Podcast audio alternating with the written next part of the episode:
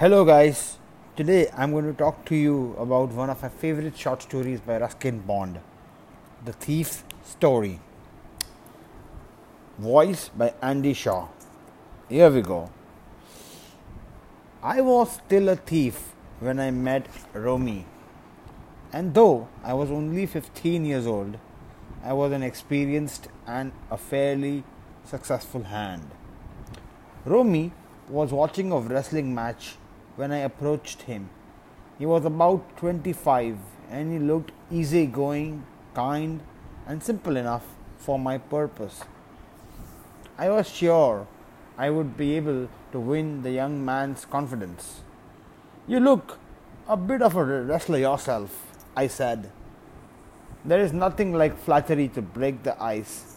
So do you, he replied, which put me off for a moment. For a moment, because at that time I was rather thin and bony. Well, I said modestly, I do wrestle, uh, wrestle a bit. What's your name? Hari Singh, I lied. I took a new name every month, which kept me ahead of the police and former employers. After these formalities, Romy confided himself to commenting confined himself to commenting on the wrestlers, who were grunting, gasping, and heaving each other about. When he walked away, I followed him casually. Hello again, he said.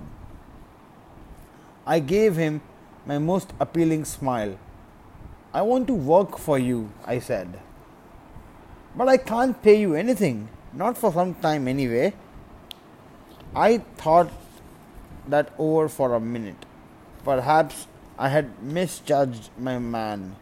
Can you feed me? I asked. Can you cook? I can cook. I lied again. If you can cook, then maybe I can feed you. He took me to his, to his room over the deli switch shop and told me I could sleep on the balcony. But the meal I cooked that night must have been terrible because Romy gave it to a stray dog and told me to be off. But I hung around, smiling at in my most appealing way, and he couldn't help laughing. Later he said, Never mind, he'd teach me to cook. He also taught me to write my name and said he would soon teach me to write whole sentences and to add figures. I was grateful I knew that once I could write like an educated person, there, w- there would be no limit to what I could achieve. It was quite pleasant working for Romy. I made tea in the morning and then took my time buying the day's supplies, usually making a profit of two or three rupees. I think he knew I made a little money this way, but he did not seem to mind.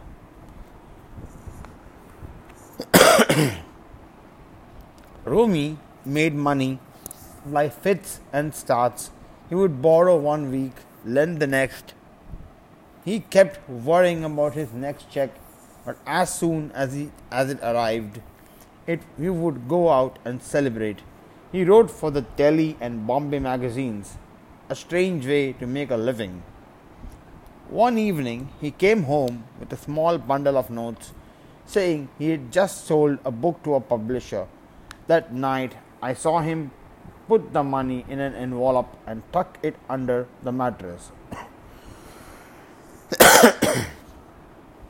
I had been working for Romy for almost a month, and apart from cheating on the shopping, had not done anything big in my real line of work. I had every opportunity of doing so. For doing so. I could come and go as I pleased, and Romy was the most trusting person I had ever met. That was why it was difficult to rob him. It was easy for me to rob a greedy man, but robbing a nice man could be a problem. And if and if he did, does not no, notice he is being robbed, then all the spice goes out of the undertaking. Well, it is time I got down to some real work, I told myself. If I don't take the money, he'll only waste it on his so called friends. After all, he doesn't he doesn't given, even give me a salary. Romy was sleeping peacefully. A beam of moonlight reached over the balcony and fell on his bed. I sat on the floor, considering the situation. If I took the money, I could catch the 10:30 express to Lucknow. Slipping, slipping out of my blanket, I crept over to the bed. My hands, my hand slid under the mattress, searching for the notes. When I found the packet, I drew it out without a sound. Romy sighed, sighed in his sleep and turned on his side. Startled, I moved, moved quickly out of the room. Once on the road, I began to run. I had the money stuffed into a vest pocket under my shirt. When I had gotten some distance from Romy's place, I slowed to a walk and taking the envelope from my pocket, counted the money 700 rupees in 50s. I could live like a prince for a week, for a week or two. When, when I reached the station, I did not stop at the ticket office. I had never bought a ticket in my life, but dashed straight onto the platform. The Lucknow Express was just about moving out. The train had still to pick up speed, and I should have been able to jump on into one of its compartments, but I hesitated. For some reason I can't explain, and I lost the chance to get away. When the train had gone, I found myself standing alone, alone on the deserted platform. I had no idea where to spend the night. I had no friends, believing that friends were more trouble than help, and I did not want to arouse curiosity by staying at one of the small hotels nearby. The only person I knew really well was the man I had robbed. Leaving the station, I walked slowly through the bazaar. In my short career, I had made a study of people's faces after they had discovered the loss of their valuables. The greed showed panic. The rich, the, the rich, the, the greedy showed panic.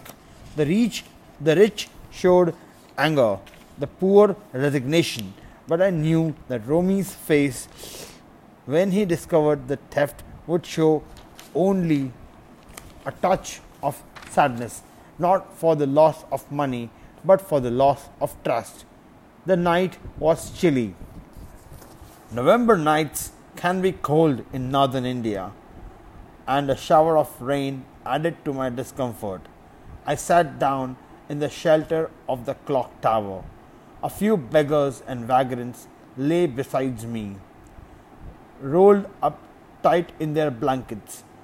The clock showed midnight. I felt for the notes, they were soaked through. Romy's money. In the money, in the morning, would probably have given me five rupees to go to the movies, but now I had it all. No more cooking meals, meals, running to the bazaar, or learning to write sentences. Sentences, I had forgotten about them in the excitement of the theft. Writing complete sentences, I knew could one day bring, bring me more than a few hundred rupees. It was a simple matter to steal. But to be a really big man, a clever and respected man, or something else. I should go back to Romy, I told myself, if only to learn to read and write. I hurried back to the room, feeling very nervous, for it is much easier to steal something than to return it undetected. I opened the door quietly then stood in the doorway in clouded moonlight. Romy was still asleep. I crept to the head of the bed, and my hand had come up with the packet of notes. I felt his breath on my hand. I remained still for a few moments. Then my fingers found the edge of the mattress and I slipped the money beneath it.